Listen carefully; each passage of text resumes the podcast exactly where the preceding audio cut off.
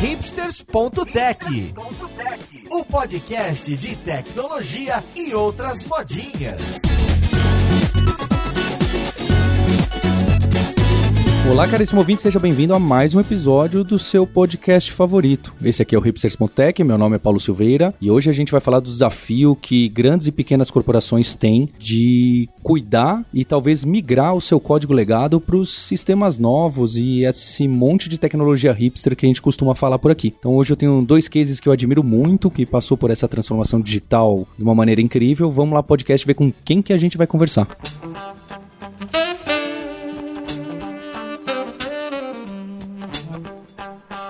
E para esse papo de hoje eu tô com o Wilson Cristone, que é Head de Cloud DevOps aqui no Itaú Unibanco. Tudo bem com você, Cristone? Tudo bem.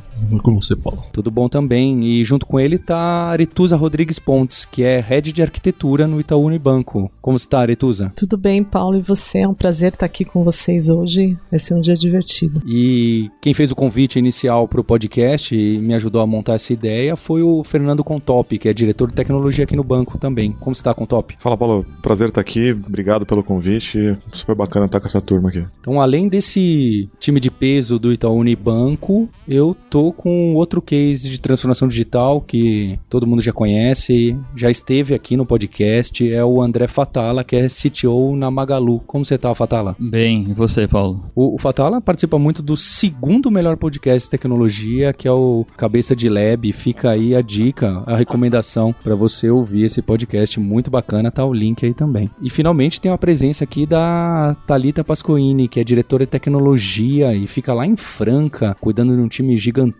do Magalu também. Como está, Talita? Ótimo, Paulo. Que prazer estar aqui. Obrigado pelo convite. Então, como primeira pergunta, que eu acho que é o ponto principal, e a gente fala muito de sistemas novos, tecnologias da moda e, e o cloud e blockchain, data science, com as, os frameworks que saíram no, no ano passado ou ainda nesse ano de 2020, e a gente esquece que o mundo roda em sistemas grandes, antigos e que a gente costuma chamar de legado. Então, definir o que é sistema legado, código legado é bastante complicado, mas se você for parar para ver, esse código que algumas pessoas reclamam de mexer, são eles que estão girando o mundo, girando os bancos, os e-commerces, e se não fosse eles, essas empresas não teriam os resultados que têm e não teriam o espaço para inovar que hoje tem, não é? Então, a primeira coisa que eu queria saber de vocês, que tem base de código certamente gigantesca, é qual que é o desafio desses códigos que a gente considera mais antigo, né? E acho que é até difícil classificar, porque tem coisa que pode ser de 10 anos, 20 anos ou até mais para trás. Tem realmente um desafio? É muito ruim, poxa, ninguém consegue mexer, poxa, não sei o que faz, ah, quebra toda hora, porque talvez seja até o contrário, né? O código muito antigo quebra até menos, a gente mexe menos, ele já tá consolidado, ele só faz aquilo. Queria saber a visão de vocês que dominam e têm bases gigantescas aí, trabalham com software, as empresas que vocês trabalham são empresas de tecnologia há muito tempo, né? Que envolvem tecnologia há muito tempo. Então, como que vocês enxergam esses sistemas mais maduros, para usar o um nome mais bonito aí, já que legado às vezes tem a conotação negativa? Eu não tenho, tá? Eu, eu gosto desse assunto. Integração e código legado é, é o assunto hipster que eu gosto. Bom,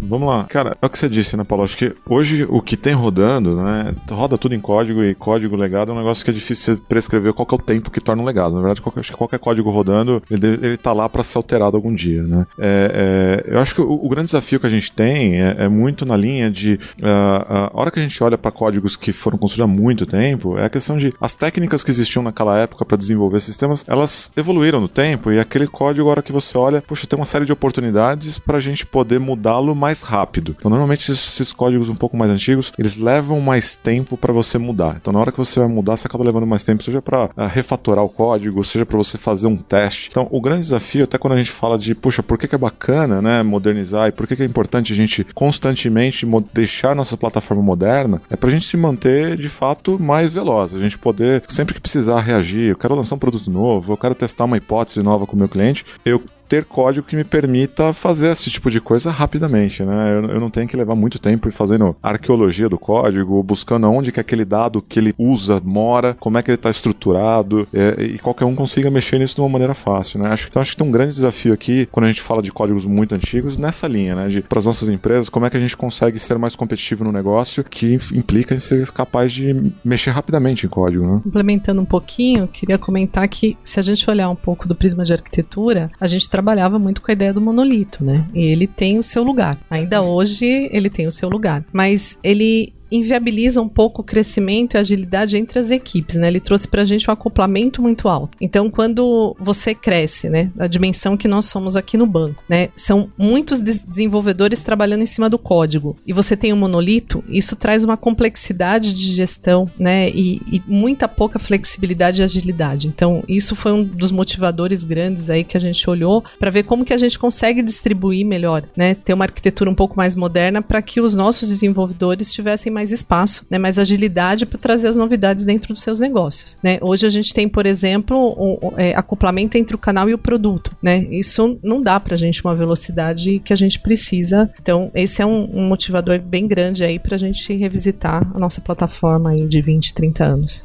Na linha dos desafios, é, quando a gente fala como o código está escrito, eventualmente, na época em que foi escrito como o Contop colocou, utilizava-se algumas técnicas que são diferentes das que são atuais. Ou e, não se utilizavam. Ou não se utilizavam, depende muito do, do, contexto. Mas em geral, quando na época em que foram escritos os códigos, vamos dar um exemplo nosso aqui em COBOL, é, hardware, memória, disco eram limitantes. Então, eram utilizados táticas, práticas, que hoje a gente talvez não tenha que se preocupar com linguagens novas, mais atuais. É, isso torna o, o, o entendimento daquele processamento diferente. Ele torna difícil, porque a geração que está mexendo nisso daqui hoje normalmente não se preocupa com análise de algoritmo, não se preocupa com, pô, essa, essa função aqui ela vai ter é, de fato performance ou não vai ter performance. O cara simplesmente faz e fala, beleza, põe em produção e vamos aumenta ver. Aumenta o cloud. Aumenta, depois... aumenta o cloud e sobe o custo. Então tinham preocupações na época que são relevantes. Então eu costumo dizer que assim, olha, é, talvez a decisão que o desenvolvedor fez na época em que fez, se eu tivesse programando, provavelmente eu teria feito igual naquela época. Acho que isso é importante. Tipo, a gente precisa respeitar o legado, porque é o que garante o, o, o lentil quente, o pão quentinho aqui pra gente. Cristone, você re resumiu muito bem meu pensamento também. É, acho que eu, da parte do, do Magalu, o que a gente construiu até de estratégia, pensando na parte da transformação digital, era que a gente deveria modernizar tudo aquilo que não permitisse a gente seguir e entregar as partes da estratégia do negócio. Então, entender que o legado tá lá, que ele existe, muitas vezes ele tá gerando valor pro negócio, mas dependendo da mudança que você vai fazer, e a gente fez várias mudanças do próprio negócio da companhia, como passar a falar de ser uma plataforma digital, aí sim a gente enxergava no legado pontos que a gente não conseguia evoluir. Então a gente resolvia modernizar aquela parte. Habilitar toda uma operação multicanal no, no Brasil, que era um desejo, já era uma operação toda unificada, né? Foi uma companhia que não decidiu fazer a quebra entre o on e o offline, mas você fazer com que a arquitetura tecnológica realmente começasse a atuar da maneira que o produto ele é do consumidor. Então independe de qual canal ele foi comprado, para onde ele vai ser distribuído, quem consome é o consumidor. Isso tudo fez a gente ter que repensar a arquitetura tecnológica que a gente tinha. E isso foi onde a gente foi colocando a mão em modernizar algumas das aplicações que tinham lá. E com o tempo, isso foi se mostrando pra gente uma estratégia que foi uma, uma boa, um bom caminho. Porque a gente já viu também do próprio mercado de várias é, estratégias de vou refazer tudo, ou nada disso daqui presta, a gente tem que é, refazer do zero. E geralmente esses projetos começam com um diretor de tecnologia e acabam com outro, né? É, é o que a gente enxerga geralmente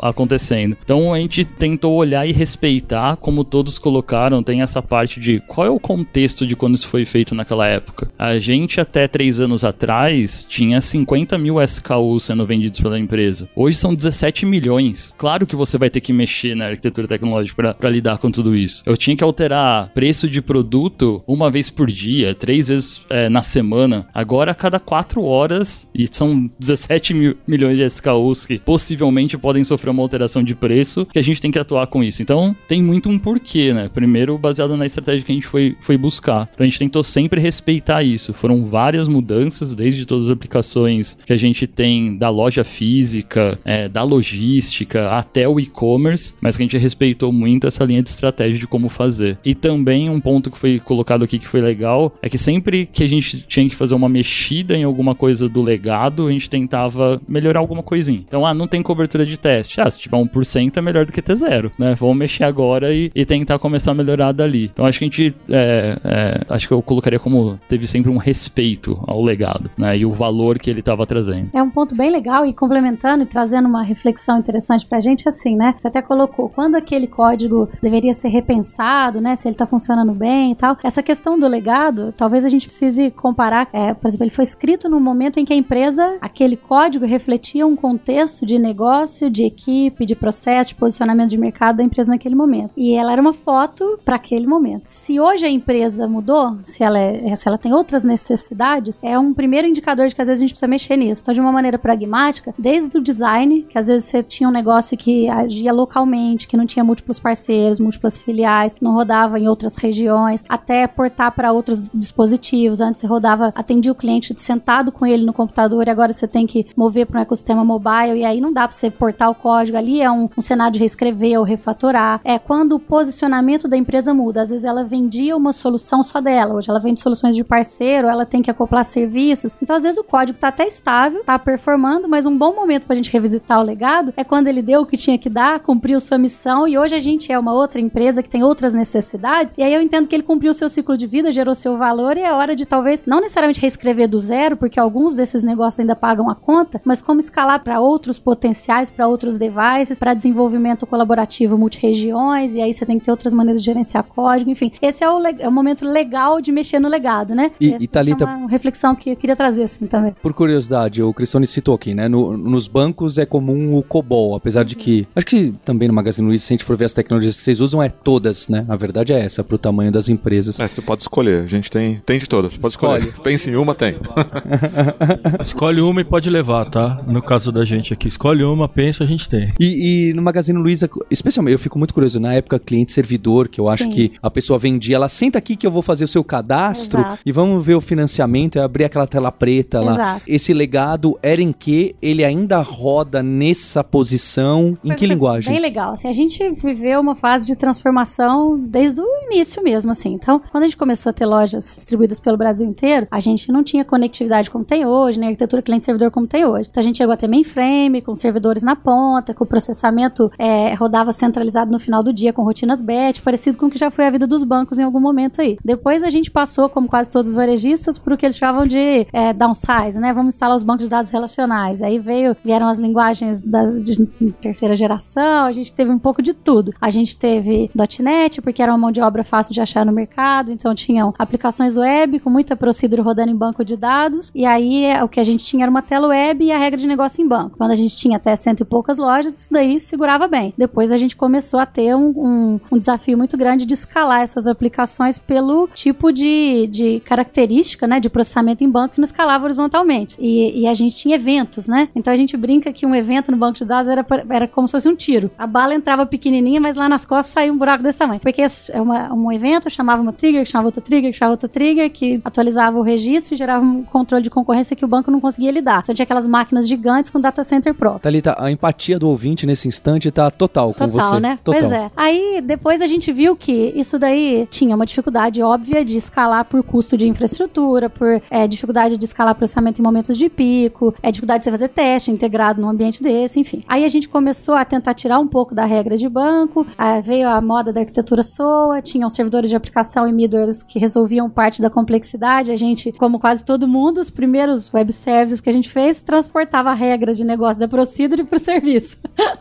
depois a gente começou a criar a regra de negócio e, e criar uma arquitetura orientada a serviço, até que depois a gente foi para as APIs e aí potencializou a nossa saída para cloud, para mobile. Então a gente viveu todas as etapas, mas nunca só pela tecnologia. Sempre tinha um motivador de negócio. Então a primeira vez, por exemplo, que a gente tirou regra de banco e foi para uma camada de e-mail, foi quando não tinha máquina mais que fosse suficiente pra gente no Brasil, seja, tinha que encomendar a máquina. E o custo disso não se pagava. E aí as máquinas que a gente começou a encontrar em arquitetura Intel, mais barata, etc., começaram a ser uma boa alternativa, justificou esse tipo de atuação. Depois, quando você tinha lojas em regiões mais remotas, que às vezes você não tinha conectividade tão constante, valia a pena replicar alguma coisinha pra ponta. Então a gente começou a trabalhar com uma arquitetura um pouquinho mais distribuída e cachear alguma coisa na ponta. Então sempre teve o qual problema vai ser resolvido e que tipo de recurso a gente usa pra sair do outro lado. Com o plus de que varejo tem margens pequenas, então a gente sempre tinha que fazer uma equação aí que fechasse a conta é, de custo, né? E o nosso head tem um histórico aí de ser uma pessoa bem focada nos resultados financeiros, ajuda a gente a fazer eficiência de custo de infra. Gente brinca porque ele é turco, né? Então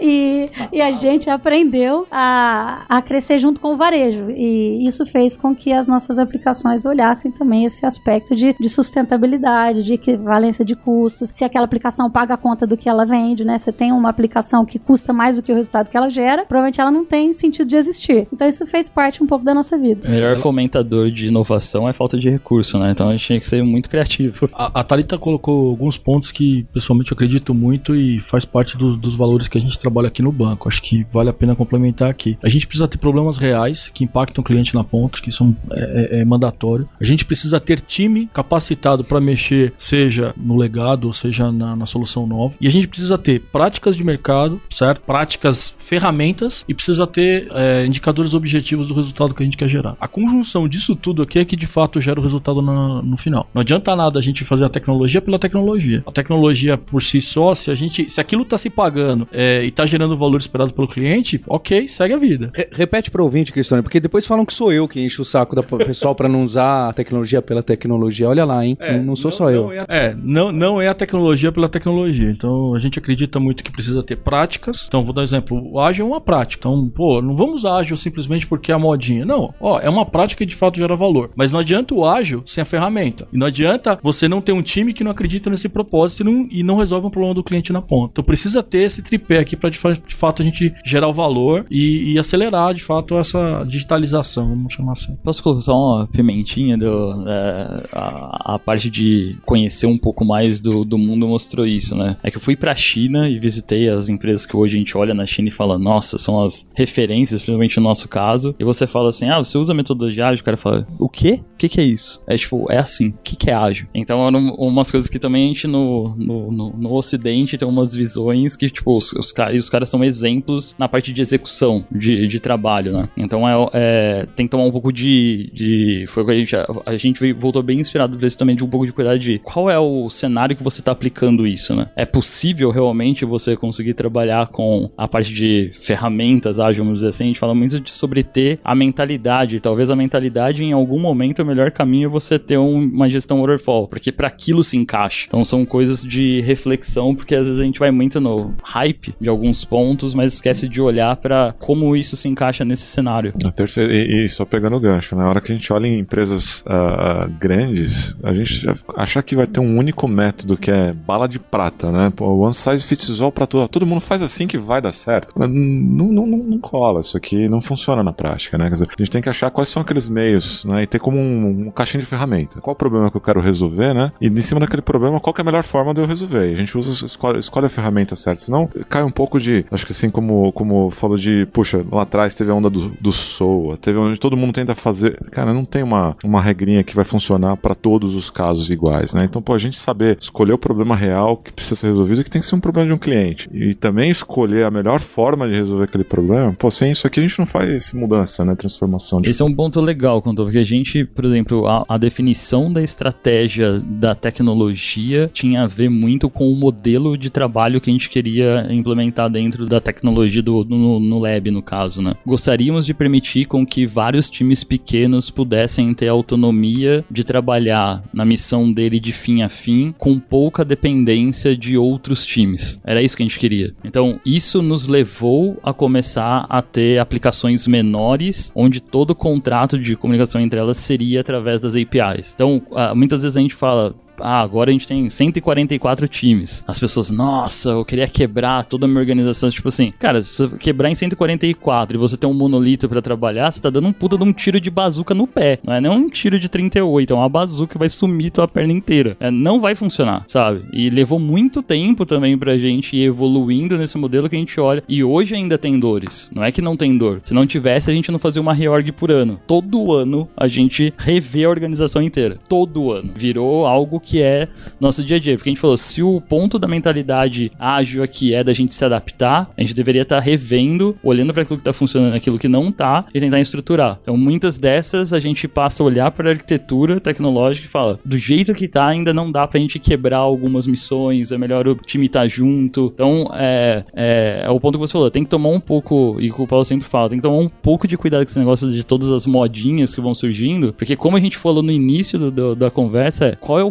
contexto daquele lugar. E tem um ponto prático bem importante nisso, que até assim, quando um head de uma empresa é, decide seguir uma tendência dessa, ele tem que pensar o que, que ele vai obter com isso, né? Porque se ele não está disposto a centralizar um pouco, a descentralizar um pouco as decisões para a ponta e gerar um pouco mais de autonomia, e ele tem um produto que é um, né, um bloco monolito, um, um modelo de decisão na empresa que é mais centralizado, ele quebrar em um monte de squads, na verdade, ao invés de aumentar a performance, ele vai diminuir, que ele vai criar uma interdependência muito grande entre as squads, gestão de projetos cross, muita mesa de consenso, reuniões, conflito, administração de, de uma série de entropias que talvez ele não tivesse se o time tivesse junto. Então, é, não é quebrar as equipes em 20, 30 times paralelos que vai fazer ser rápido. Se, se o mindset não tiver alinhado com isso, talvez você piore. É, então, esse é um pouco do, do, do ponto de, de reflexão que a gente precisa gerar. É, quando eu vejo o Imbert lá da Luiza Labs falando de, de agilidade, ou alguém vai perguntar alguma coisa de agilidade pro pessoal do Magazine Luiza, ele fala: Ah, Magazine Luiza que colocou Squad e Agile em todos os times, né? O pessoal de lá já olha apavorado, fala assim: Não, não foi isso que a gente fez, né? Ninguém falou: Olha, agora todo mundo vai assim. Da... É, foi organizado onde, onde tem sentido, onde precisa e, e quebrou em microserviço, ou virou serviço, nem microserviço, ou monolitão separado do outro monolito por algum motivo, alguma decisão que fazia muito sentido, né? Então, o que eu queria colocar de questão é enxergado onde a gente, poxa, aqui tá difícil. Eu, eu imagino que o Cristone olhe bastante para isso, né? Porque essa cultura DevOps entra forte também onde tem muito código, porque a gente fala, poxa, preciso ter mais deploy, né? Preciso entregar mais rápido. Eu faço um monte de coisa aqui, tenho dificuldade de colocar no ar porque o Fernando colocou, não sei de onde vem os dados, não sei onde tá o código fonte, né? Tem, tem casos é, de ponta cabeça. Então, escolhido esse target, poxa, esse sistemão aqui grande, eu não tô conseguindo dar agilidade com A minúsculo, como diz o Alexandre Magno, né? Não tô conseguindo dar agilidade para entregar para o usuário final mais valor. Quais são os passos? Ah, vou quebrar esse cara em mil serviços. Ah, vou migrar o código inteiro dele para uma linguagem nova que eu consiga colocar num CI/CD de forma simples. Que que é? Quais são as possíveis? Óbvio que também, assim como o Fernando colocou, não tem uma resposta só, né? Cada caso vai ter. Mas que estratégias a gente pode olhar para falar, não, esse sistema a gente precisa atacar, vamos quebrar só uma parte, quebrar inteiro, migrar inteiro. Não, só colocar teste podia ser um, né? Quais são as opções? Tentar explorar um pouquinho e daí pegar o gancho para falar. Um, um, uma das coisas aqui no banco que a gente também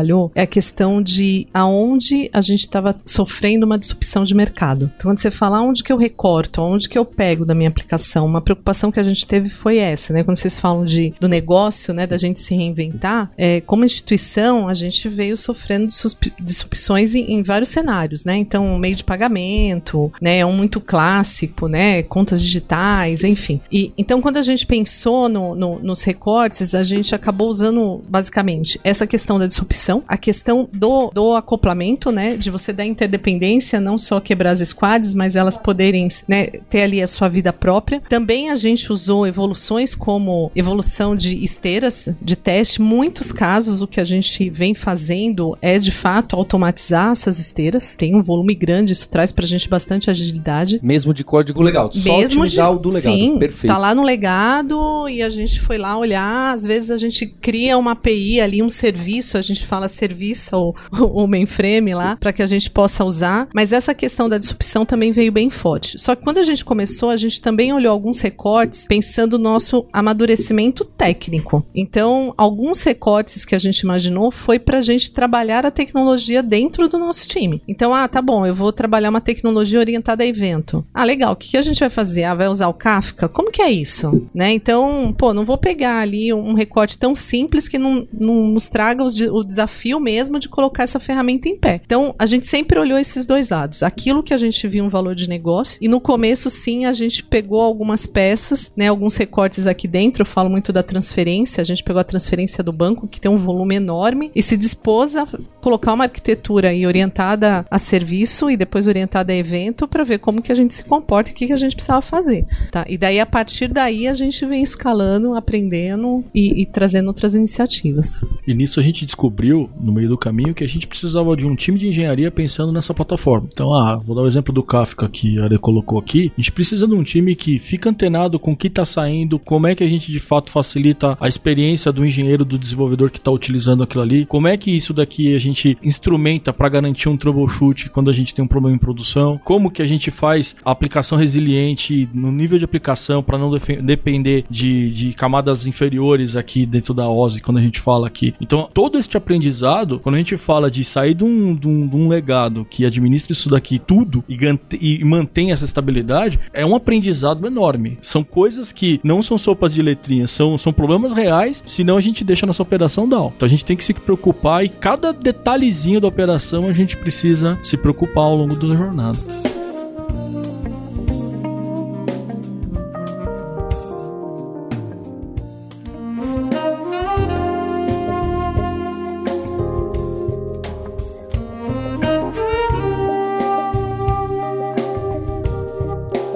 Posso jogar uma outra pimenta aqui? Acho que é até pra a gente ouvir aqui de todo mundo. Acho que fala que nem você comentou, Paulo, por onde começar, o que, puxa, o que fazer. Acho que tem um outro viés de como a gente fala de como fazer, né? Você falou, puxa, aí, a gente pega um pedaço e tira só esse pedaço, pra aquele pedaço que a gente tirou, a gente já vai pra uma plataforma mais moderna, naturalmente, põe lá pipelines e tudo mais. Tem um tema aí que envolve, acho que, pessoas nesse assunto aqui, importante de. Mas a hora que você fala é, é, em modernizar as aplicações, né? é, a gente vê que, puxa, por um lado tem muita gente que conhece as tecnologias é, mais modernas, mas eventualmente não tem aquela cicatriz de guerra que já roda uma operação crítica há algum tempo. Então é, são pessoas que estão num- numa fase ainda de, pô, o cara tá aprendendo ainda algumas coisas, mesmo como carreira, né? É, o momento de carreira dessa pessoa e não conhece tanto do tanto de experiência ou de como esses, é, digamos, legados, né? Aqui entre aspas, eles funcionam. E a gente tem os profissionais que já estão aqui com a gente, que contribuem demais, sempre contribuíram, e que eles estão numa outra etapa de carreira, eles têm a experiência e estão aprendendo eventualmente, né? Essas outras tecnologias modernas. E o que a gente tem visto na nossa experiência aqui é que muito a questão de você mesclar justamente essas pessoas, esses skills, costumam fazer times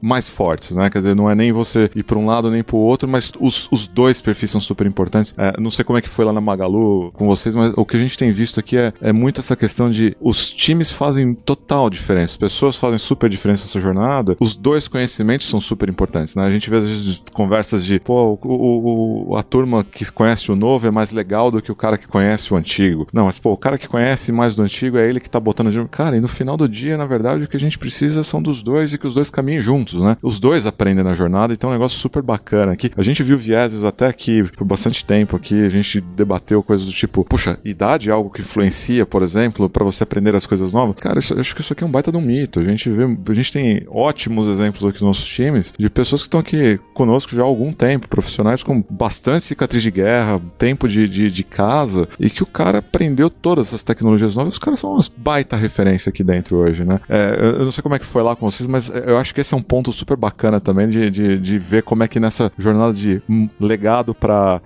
para você ir para umas tecnologias modernas, pô, como é que as pessoas e os times a gente forma em volta, em volta desse objetivo, né? Sim, lá foi um movimento super interessante, assim, até porque é, eu, eu era o cara da nova geração, chegando dentro da companhia em 2010, lá no e-commerce, que acabei assumindo a tecnologia inteira, né? Então, é, houve um tempo que a galera achava que chegou o hipster pra, Hoje você é o tiozão, né? Aí o tiozão Hoje não vai sou- deixar é, usar isso. É que é, assim, é, mentalmente eu sempre fui tiozão, então ajuda bastante. Mas o que aconteceu com a gente foi assim interessante foi essa a mescla, sabe? De aproveitar muito da, o conhecimento e a experiência que as pessoas já tinham, oxigenar com muita gente que veio com até o gás é outro, a pegada de querer é aquele negócio meio até de quando a gente é adolescente quer é, fazer revolução de tudo e era uma coisa do nosso movimento de transformação que a gente conversava assim, a Thalita tá também a gente tá trabalhando junto há bastante tempo, que é, cara, não é bem uma transformação, é quase uma revolução. Quando a gente entra nesse ponto de, olha, tem gente que tá causando algumas disrupções, também tem esse lance do timing de tipo, anda, sabe? E no nosso caso, como companhia, é, e por ser varejo, é, e a gente se, se viu numa situação em 2015, onde a- o valor de mercado da empresa era de 300 milhões, né? É tipo, cara, fazer alguma coisa é muito melhor do que não fazer, tipo, nada. Mas tem, muita gente que olha o, o- o sucesso recente, mas a gente tava trabalhando a parte da estratégia, tudo foi construído desde 2012. Sim, foi toda uma construção de um tempo de saneamento básico que a gente fala, pra depois ir lá e apertar o acelerador e ir muito forte. Então, toda essa parte de ah, os times que com o tempo foram se juntando ao invés de ter uma separação, né? Nasceu um movimento de P&D que começou a atuar dentro da parte mais operacional do core do negócio, que depois acabou assumindo a frente inteira de tecnologia. Então teve um framework de trabalho que foi sendo testado, experimentado, foi evoluindo, que depois a gente tombou pro todo e falou: bom, a partir de agora vamos seguir todo mundo daqui e a gente vai evoluindo esse cara, esse modelo de trabalho. E quando vieram as pessoas com experiência, já do negócio foi muito legal. Nessa parte de direcionar quem era mais novo. E hoje tem uma das coisas que é muito legal lá dentro da, da comunidade, que eu tenho muito orgulho, que é da frente que a gente fez de formação interna das pessoas com os próprios caras que estão lá dentro. Então foi feito Lab School e tem molecada ensinando Python, ensinando Cloud pra galera que é mais antiga. E hoje a gente vai lá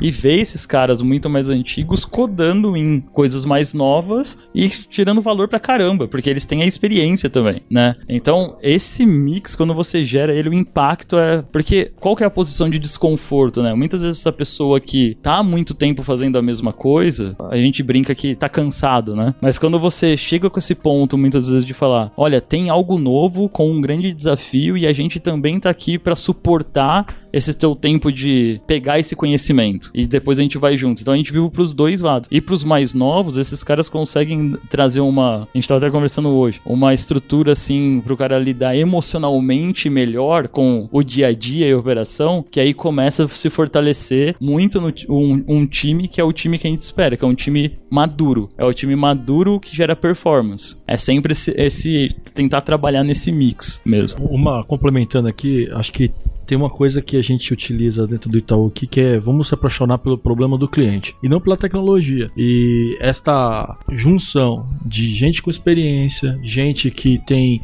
é, crenças diferentes, gente que tem estilos diferentes, faz com que o, o, o, antigo e o novo se misturem e de fato represente o cliente na ponta lá. Então a gente de fato resolve o problema do cliente com essa mistura. Acho que isso é uma coisa muito relevante. Só puxar uma pitadinha aqui, ele falou de colaboração, eu queria dividir um pouquinho o que, que aconteceu aqui com a gente. Essa, esse nosso processo de modernização, ele extrapolou a área de tecnologia. Né? A gente já teve um desafio grande, na, quando fala de colaboração, de juntar os times de desenvolvedores, infraestrutura, enfim, né? Mas a gente também teve um desafio aqui, a gente logo no começo bateu um pouco de cabeça e foi se acertando, que é com os times de risco, de segurança, de compras. A gente está carregando uma galera junto, né, que traz conhecimentos que não né, necessariamente é ali do, do, código, mas que envolve todo o nosso processo. Né? Segurança está se reinventando, risco como trabalho está se reinventando, compras, jurídico e a gente sai. Mesmo é um processo bem, bem grande aí de colaboração com todas essas áreas, porque TI por TI não,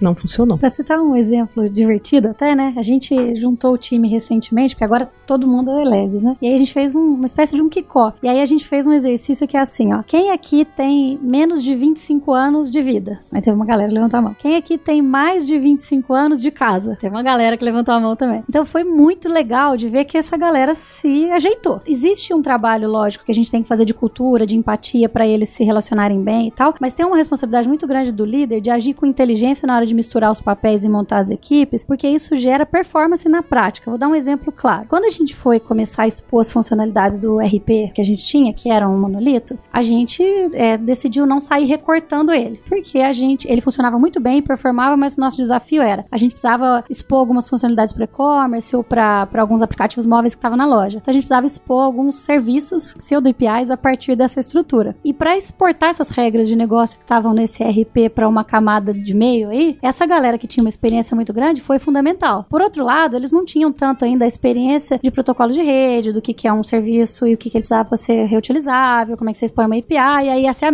mescla legal. Então, às vezes, o cara que conhece da, do partner, mas tem segurança de mexer naquele negócio, que às vezes não tem tanto teste automatizado, que depende de um know-how grande pra você pôr a mão e não fazer uma bobeira maior, essa mistura, ela é rica. E aí que a gente começa a ir quebrando as pedras. Então, tem uma habilidade grande das lideranças na hora de montar os times que está em misturar os, os estilos, não só pelo perfil pessoal, skill de relacionamento e tudo, mas pela experiência prática do que você precisa gerar de resultado no final. Isso é uma força, é, é uma fortaleza das empresas que ainda ainda tem essas pessoas no seu time. Porque normalmente quando você tem um código muito antigo, legado assim, a chance dele não estar tá documentado é enorme. E aí esses caras, na verdade, são a base de conhecimento que você tem. E se eles entram numa de se sentir relevantes, eles se fecham e param de contribuir. Se a gente mistura essas pessoas e junta esse potencial, você sai do outro lado. Então foi uma das maneiras que a gente fez, assim, para que a, as pessoas contribuíssem num propósito comum. Porque é comum você separar missões, né? O cara fala, ah, vou pôr um cara pra inovar, outro pra manter. Por um tempo vai, depois as pessoas começam a se comparar. Então, se a gente conseguir misturar, dá um caldo interessante. Eu queria puxar, teve uma frase que a Aretuzi colocou que eu achei interessante, né? Que, ah, quais são os sistemas que vocês então escolhem para atacar que estão com uma posição que a gente considera legada? E a Aretuzi, então, pelo que eu entendi, falou, são onde o mercado está sendo mais disruptado. Isso quer dizer, é onde o cliente já está me indicando que ele está procurando alternativas porque alguma coisa está faltando. Então, dado que nesse meu produto está faltando alguma coisa, para eu conseguir dar essas features a mais, essa experiência a mais, eu vou precisar mexer nele com mais agilidade. Então, esse é um forte candidato a fazer alguma adaptação. É por aí, Aretusa? Perfeito, isso mesmo. Assim, tanto com relação à agilidade, quanto com relação a ter features que a tecnologia instalada hoje não nos permite, né? Então tem isso também. Então a gente teve, por exemplo, um, uma questão aqui muito grande quando a gente falou de, por exemplo, abertura de conta online, que era a nossa dificuldade de, de capturar a imagem, identificar e conseguir fazer esse processo fluido, né? O primeiro,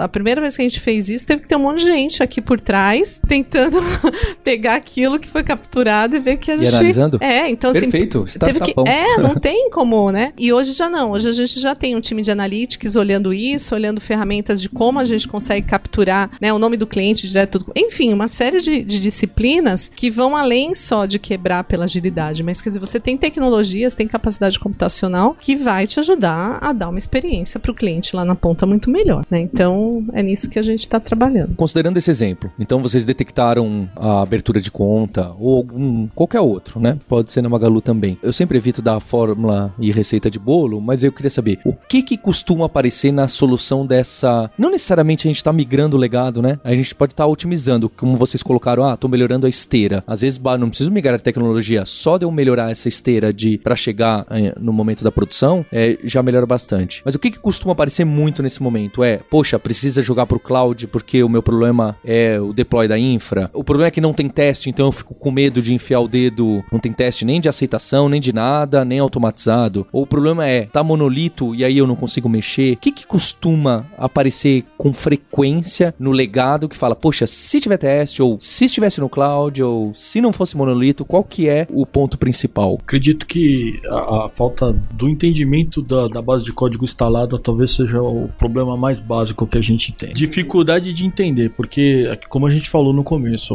eventualmente aquilo ali foi feito com uma técnica que hoje a gente talvez não, não tenha tanta facilidade é, de entendimento. Então demora mais tempo para a gente poder fazer isso daqui. Acho que um segundo motivo que você mesmo colocou, a ausência de uma base de teste para a gente conseguir fazer alterações, mesmo que elas sejam pequenas, e garantir que o resultado não impacta o cliente na ponta, é, gera uma, uma, certa segurança. Então, quando o valor não bate, a gente fala, cara, vamos fazer um, usar uma técnica de caixa preta, cara. Pô, põe valor de um lado, faz alteração, vê o resultado, bateu, bateu. Ô, legal, ó, então estamos no caminho certo. Esse tipo de coisa, quando não bate, já gera um tipo de insegurança. Uhum. É, uma outra coisa que, que eu acho que a gente não tocou aqui, que também é super importante, a gente garantir a convivência entre as duas plataformas. Então, utilizar a Toggle é super importante pra gente falar assim, cara, pô, deu ruim, deu ruim, legal, volta o Toggle aqui. Então, é, a gente vai aprendendo conforme a gente não tem uma receita de bolo, como você colocou, mas de fato, a gente fazer com que as duas soluções convivam e, e ser rápido em perceber que alguma coisa tá dando ruim, conseguir voltar, isso é super importante a gente aprender. Eu diria que é, é menos sobre, nós vamos rodar em cloud. O,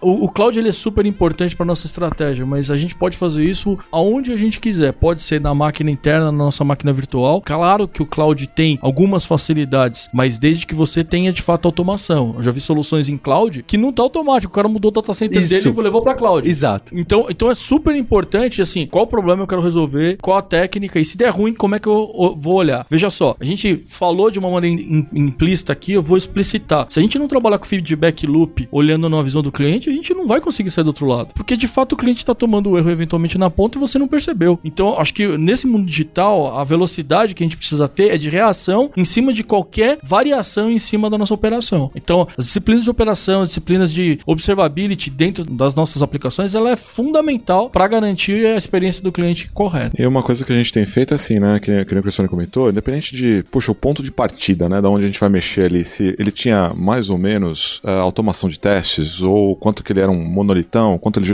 Independente do como era o ponto de partida dele, a gente tem colocado uma disciplina muito firme, assim, de tudo que a gente vai refatorar ou a gente vai fazer de novo, já nasce no ambiente cloud. Ele nasce em cloud, ele tem, a gente definiu alguns princípios bem claros de como construir uma aplicação cloudable, que passa desde ter você ter como você monta o seu código, como você tem que ter os seus pipelines automáticos para você poder fazer justamente como você falou antes aqui. Cara, no final do dia a gente quer ter deploy frequente, eu quero poder mexer no meu código com frequência, eu quero ter a automação do teste que eventualmente não estava naquela plataforma antiga, eu quero ter isso aqui embarcado nos meus pipelines, né? Então, o ponto de para onde a gente está indo, isso independente do que, que a gente está fazendo, os recortes quando a gente fala de modernizar algo, eu recorto um pedaço, eu recrio ele num modelo já completamente novo, que aí ele vai ter, se ele tinha testes, é, um pouco do que o Fatala falou antes lá, e vamos supor que ele tinha lá 10% de testes automatizados, no novo, não significa que ele vai ter que ter 100%, mas certamente ele já vai nascer num modelo onde vai ter um nível de automação superior, desde o unitário até a gente fazer todos os testes que a gente consegue fazer aqui, seja validação de segurança que a gente precisa fazer para garantir o maior número, o máximo de automação, né, pra gente. Então, os pontos de partida são diferentes, mas a gente tem buscado na medida de que sempre que a gente vê uma oportunidade de evoluir alguma coisa do nosso legado, o destino dele, ele parte de uma premissa de automação e cloud native bastante, bastante forte, né? Em termos de exemplos, Paulo, assim, cada um tem uma realidade diferente, né? Tem o contexto da empresa, como a gente falava no início. No nosso caso lá, em geral, a gente é, tinha meio que, fosse dividir, assim, grosseiramente numa espécie de blocos estatísticos, assim. Em geral, aplicações que estão, às vezes, tendo dificuldade para escalar. São candidatas para a gente mexer, refatorar. É, aplicações que a gente precisa submeter para o cliente conseguir fazer operações de forma autônoma. Porque antigamente você desenvolvia sistema para alguém operar para o cliente, para um vendedor, para um atendente, enfim. Então, talvez ali seja uma demanda para refatorar, para expor alguma funcionalidade. É, quando você não tem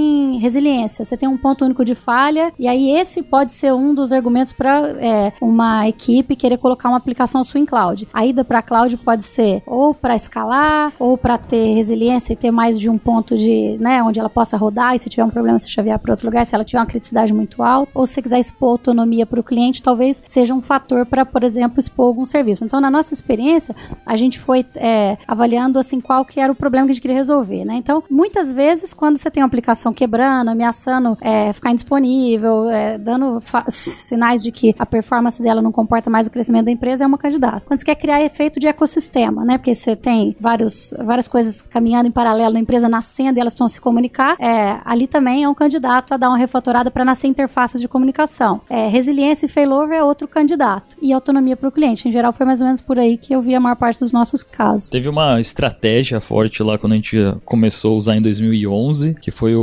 o meu pitch pro Fred do porquê que a gente podia usar, gente deveria usar cloud, que era, cara, primeiro é pra gente empoderar mais o time de desenvolvimento. Não tem, acho que algo mais triste pro time dele desenvolver alguma coisa e falar assim, cadê o negócio no ar funcionando e, e a gente vendo o resultado desse trabalho, né? Então, a gente no passado tinha esse esquema de janelas de deploy, eram oito de deploys no mês e era isso, né? Então a gente queria estar tá entregando valor a todo momento, até que a gente conseguiu, a partir do momento que a, a grande maioria das aplicações estavam rodando em cloud, a gente tem uma média de entre 30 e 40 deploys por dia. E a gente via que, cara, eu tô colocando minhas coisas no ar, eu tô vendo o resultado que tá dando, se eu precisar fazer as adaptações, então entra muito no que a gente falou de é, agilidade ali no processo. É praticamente time to market mesmo, né, pro negócio, a gente consegue reagir, né? É, bastante. E, e a outra, assim, falando da, da galera da técnica, é tipo o cara ser feliz trabalhando ali de não é, tipo, fiz o um negócio, eu tenho um depósito de código gigantesco aqui que nada vai pro ar. Né? Acho que é, esse era um, um, um, dos pontos que eu falei forte. O outro era, cara, varejo, ele é muito dinâmico. Quando você soma loja com e-commerce, acontecem como hoje a gente tem uma realidade de aparece um comercial do Magazine na, no Jornal Nacional, o nosso tráfego sai do número é, básico que ele tem aqui para 12 vezes mais. E aí, como você segura isso, né? Então, se você não tiver essa elasticidade, se não tiver as aplicações capazes de escalar dessa maneira, simplesmente você vai começar a destruir completamente o valor que tem ali do, do negócio. Nossas realidades de dias de Big Sale agora são cada vez mais recorrentes, assim, né? Então, o Edu vai lá, bate a cabeça, vem com uma ideia bacana de fazer alguma coisa lá no e-commerce cara, vai em muita gente. Então, é, isso também são pontos que fizeram a gente olhar para a de lá atrás e falar: eu quero pouca gente cuidando de infraestrutura. Foi a, um dos pontos que a gente colocou. O time ainda hoje é muito enxuto, né? Em cima disso, dá essa autonomia pro, pro time e que a gente seja capaz de escalar pela necessidade que tem o negócio. Negócio. Com on-premise a gente não vai conseguir fazer isso. É, tem uma parte toda transacional que a gente mantém no on-premise, porque a gente sabe que, tipo, depois que fechou o pedido, joga numa fila, uma hora a gente processa, sabe? Mas o resto que é vivo, que o, o consumidor tá lá interagindo a todo momento, a gente tem que responder muito rápido. Então teve um pouco desse contexto que a gente colocou, e aí entraram os pontos de decisão de como ir puxando, principalmente a parte do legado que foi com a Thalita, mas todo o resto que era novo ou que era de digital era assim. Então uma, uma das coisas que eu construí foi, a gente na época não tinha time de arquitetura, né? Então a gente construiu princípios de arquitetura. Então a gente falava pro time, desde que você siga os princípios, manda bala. Se você for sair disso, fala com o teu líder, né? E no, na parte dos princípios a gente falava, cara, tudo que você vai desenvolver, se for novo, do zero, é cloud first. E com estratégia de, de, de é, comunicação entre as aplicações através de APIs. Então, você tem que, tem que sempre fazer isso. Porque hoje, como você falou, a gente está saindo para o modelo de uma plataforma fechada para um ecossistema. A gente está começando a abrir soluções para o mercado utilizar. Se a gente não tivesse feito isso, a gente teria que fazer uma força gigantesca agora de fazer exposição de, De tudo API que a gente pública. construir de API pública. O que a gente quer pegar agora é a- as próprias APIs que a gente teve que construir para as nossas aplicações, é- elas vão ser abertas e colocadas para quem for utilizar a plataforma fora do ambiente do Magalu. Esse valor vem by design, né? Se a gente já nasce pensando nisso, facilita as nossas interrelações, as integrações entre os sistemas que a gente constrói. E isso, naturalmente, é o mesmo mecanismo para que a gente possa também criar o, o- essa, esse reflexo, né? esse, esse comportamento de ecossistema fora. Então, se a gente já agir como um ecossistema dentro, a gente já está meio caminho andado para quando a gente vai é, se colocar como um ecossistema mais globalmente, né? Eu só queria somar que aqui, quando a gente falou de cloud, que há dois anos atrás veio muito forte, foi a questão de testar hipótese, fazer experimentação. A gente tinha uma dificuldade enorme, ainda tem, né? Então, assim, a cloud dá também essa, esse espaço, que era um espaço que o nosso time vinha colocando muito. Então, toda vez que o negócio sofreu alguma disrupção, tinha alguma coisa de mercado acontecendo, pronto, como que eu testo essa hipótese, né? A gente tinha um processo todo de ver valor antes, né? Mas eu só quero testar, eu só quero testar. Essa questão do ambiente cloud pra gente foi fundamental nesse sentido. Teve uma outra coisa também que trouxe o ambiente cloud, a necessidade de eventualmente criar tecnologia. É, vou dar um exemplo real aqui que aconteceu na nossa plataforma aqui. A gente precisou criar um, um software que a gente viu que não tinha no mundo open. Vários fornecedores já vieram aqui, olharam falaram: olha, cara, isso aqui podia ser um open source aqui pra gente pra poder fazer distribuição do nosso pipeline. Então, camarada faz um commit no, no Git, automaticamente ele gera um pipeline. Na época que a gente fez, não, não tinha isso daqui, e deploy onde a gente quiser. De maneira dinâmica, instanciando container. E assim, no primeiro mês a gente teve assim 30 mil pipelines executados, literalmente. Não for, esse número não é inventado, não. Então, esse tipo de coisa, na época que a gente começou, não existia. Então todo mundo olhou e falou: nossa, esse negócio aqui realmente dá pra escalar, dá pra testar a hipótese, como a Aretusa colocou aqui. Então, é um exemplo. É, eventualmente tem problemas que a gente nem sabe que a gente vai enfrentar, e se a gente não encarar de, ó, vamos colocar esse negócio logo em produção, pequeno que seja, pra poder ver como é que esse cara se comporta, a gente só vai descobrir lá. Essa é a verdade. Então acho que o último ponto que eu acho que é pra vocês fazerem a propaganda e vender o peixe de vocês, apesar de que eu gosto do legado e achei estranho que ninguém pronunciou Clipper e Delphi, fiquei um pouco chateado. É, aí, aí é droga muito pesada. Né? Eu, eu ainda vou ter um episódio de Clipper e Delphi, anotem aí. Ó, É- quando é- você for falar de Clipper, eu topo vir, tá? Olha lá, falar. olha Clipper lá. 5.2, opa, é nóis, hein? Tem Queria que vocês dessem exemplo das tecnologias, então, ó, acho que essas diretrizes parecem claras para ambas as empresas, né? Cloud e API ou evento ou microserviço, seja lá o que for. Então agora eu queria abrir para que vocês fizessem o bingo do ouvinte e citassem: "Ah, olha, aqui tem Python, tem, sei lá, eu tem Node.js, tem Haskell, tomara que não tenha". Então, queria que vocês colocassem que tipo de coisas já tem para as pessoas entenderem o arco-íris que é de ponta a ponta aí, né? E quantas cores e tecnologias diferentes vocês já mexem hoje em dia. Não que seja vaidade, tá? Tem um monte, olha só, um monte de maluquice que tem, mas é uma realidade. Queria que vocês fizessem uma listinha aí do que que aparece. Thalita, ajuda aí. É, é um negócio que, tipo, pra gente, a- a- só colocar um contexto, teve uma época que a gente falava assim, até porque o time era super enxuto, a gente tinha que fazer pra caramba, a gente falava, cara, a gente é agnóstico à, à linguagem. Tipo, se cabe e é o que o time acha que dá pra gente fazer a parte da entrega, vambora, né? Segue os princípios de arquitetura e vamos. Hoje o que a gente falou foi, a gente começou a ver aquilo que tava ficando realmente muito utilizado dentro e fazia muito sentido, porque o conhecimento tava se alastrando na organização, e falou, vamos começar a esses caras aqui, então, né? Foi isso que a gente começou a fazer. Ah, Muito time, muita gente. Então a gente começou, e aí hoje nós temos algumas tecnologias que são mais padrões que você vê bastante dentro do Lab. Que É, são? em geral, a gente é, criou uma espécie de uma stack, mais ou menos homologada, assim, mas tem para todos os sabores. Então, por exemplo, ah, a gente usa para back, a gente usa Node.js, usa Python, Java, Go. Até tem alguma coisa em, em Microsoft, né, .NET, mas é, é, é algo que a gente não tá evoluindo tanto mais. De front, a gente defi- só que a gente define alguns frameworks. Em vez de sair usando tudo quanto é framework de todos os sabores dessas linguagens, Ah, a gente adota alguns. Por quê? Porque a gente tem uma dinâmica no início do ano do Labs de hum, organizar os times segundo a missão de negócio. E às vezes as pessoas se movem de lugar. Então, se ficar muito variado, muito solto, a curva de aprendizado fica muito grande, fica difícil dar manutenção em código. Para front, a gente adotou alguns padrões. Por exemplo, meu- aí tem algumas particularidades regionais. Meu time trabalha bastante com React, tem outros times que nem tanto. É, e aí varia um pouco das escolhas que aquela galera fez, pensando naquele grupo de trabalho e na manutenabilidade, na evolução. E para front, por exemplo, a gente foi também para ganhar performance, desenvolvendo alguns componentes, para aproveitar a identidade visual. Então, para todo mundo contribuir na construção dos componentes, se todo mundo tivesse mais ou menos contribuindo né, num pacotão global, todo mundo usufruiria daquilo também. Então, a gente foi estabelecendo algumas diretrizes, mas existe muita linguagem. A gente tem um pouco de tudo lá, ainda mais que a gente veio nessa fase de crescimento, como o Fatala falou, né, que a gente chegou a viver uma fase de liberdade total, então tem tudo lá. Tem Ruby, tem é, é, Go, Python, Java,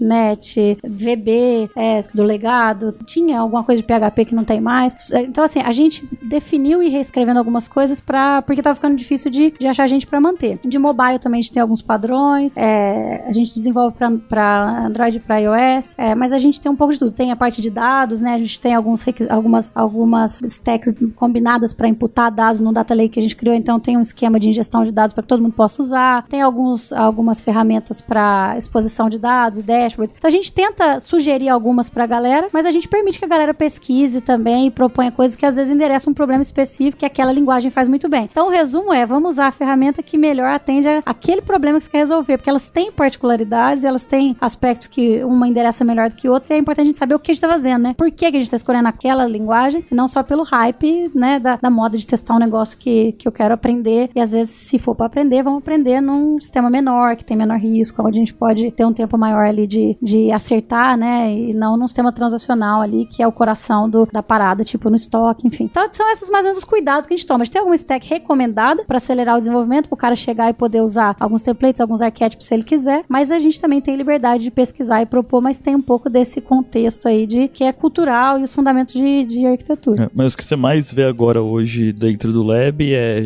Java, Python, Node, Go, é o que você mais vê. Front é difícil, né? Nasce um framework por dia, a galera é super hipster em testar todos e ver como tá. e aqui no Itaú Unibanco? Bom, no, no Itaú no Banco a gente tem todo tipo de tecnologia, né? Então quando a gente fala de legado, a gente tem COBOL, a gente tem Assembly, a gente tem C, a gente tem sistema embarcado que é feito em C também, enfim.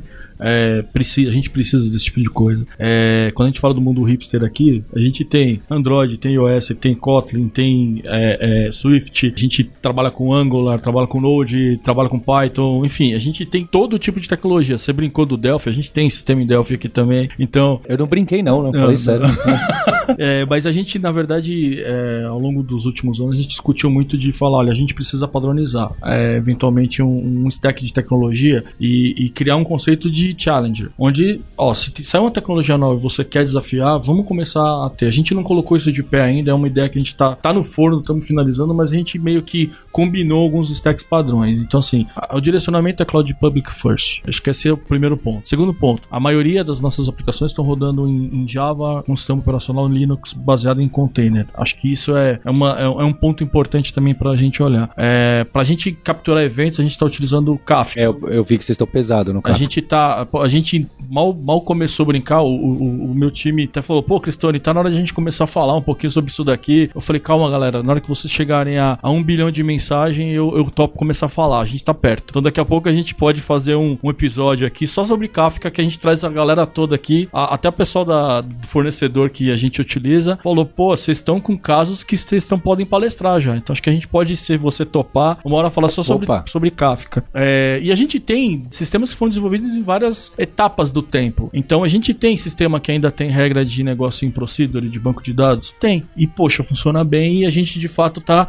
montando esse- esses carinhas. A gente tem é, sistemas hoje que utilizam 100% de APIs, foram escritos do novo. A gente pega, por exemplo, o Witch. Cara, o Witch é um puta caso de sucesso pra gente aqui. Pô, usa cloud, usa API, consegue comu- comunicar com o legado. E, poxa, a gente tem equipes pensando em como é que a gente de fato integra o banco ou integra com outros parceiros para poder trazer solução. Então, enfim, é- é, no Itaú é tudo muito grande. Isto se torna uma baita escola, porque a gente fala, tá bom, a nossa melhor solução é qual, como é que a gente resolve o problema do cliente de forma é, integrando a tecnologia. Não necessariamente a gente vai reescrever todos os casos. Tem casos em que a gente tomou a decisão, vamos refazer do zero e vamos colocar no novo e vamos migrar. Tem casos que a gente tá falando, olha, a gente tem que cuidado, que não é tão simples fazer isso daqui. Só queria incluir aqui, a gente também tem uma questão bastante grande de plataformas mesmo, né? Não é tudo make. A gente tem alguns buy, né? Então, temos sales, temos uma quantidade de pacotes aqui dentro, né? Ou em SaaS, ou em PaaS, pacotes antigos, tradicionais, que a gente também tem toda aí a dificuldade de ver como que a gente mantém, como que a gente integra, né? Junto com todo esse nosso desafio aí de migração para cloud. Estamos contratando, estamos sempre em contratação, então se você tem interesse trabalhando em torno de banco, é, entra no nosso site itaú.com.br, a gente tem divulgações também no site vagas.com,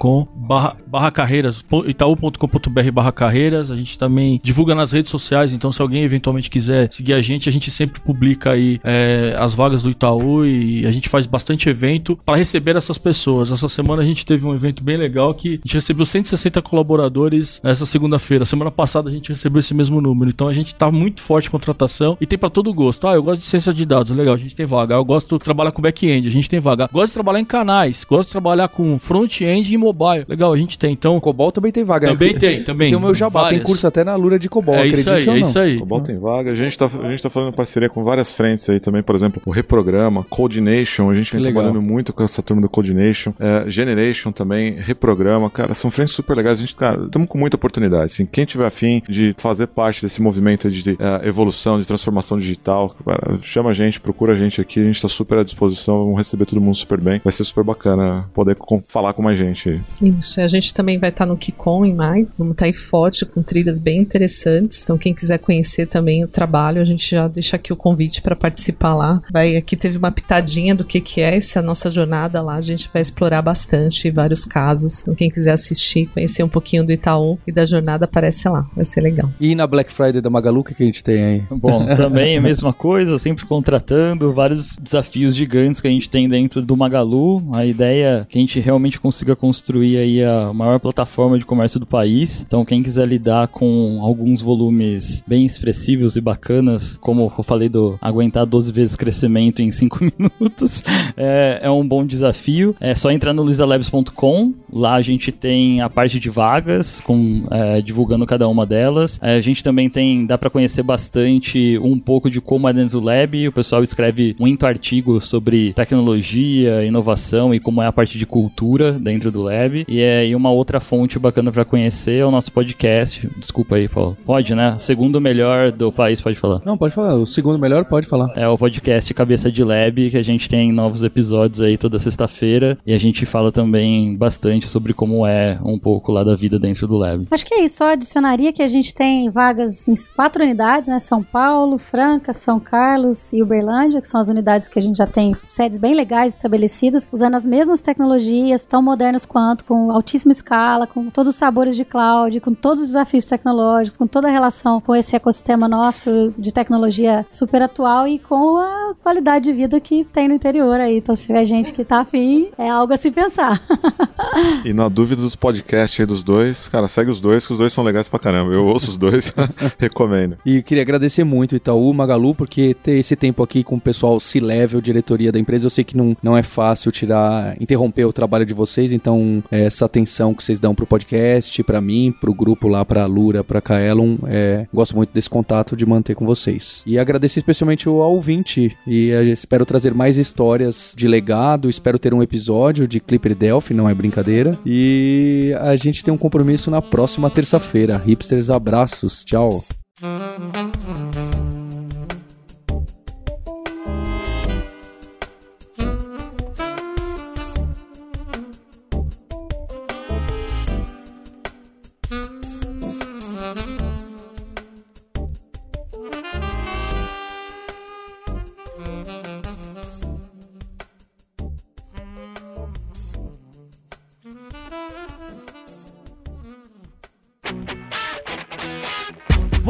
Ouviu o hipsters.tech, produção e oferecimento alura.com.br, cursos online de tecnologia e Kaelon, ensino e inovação.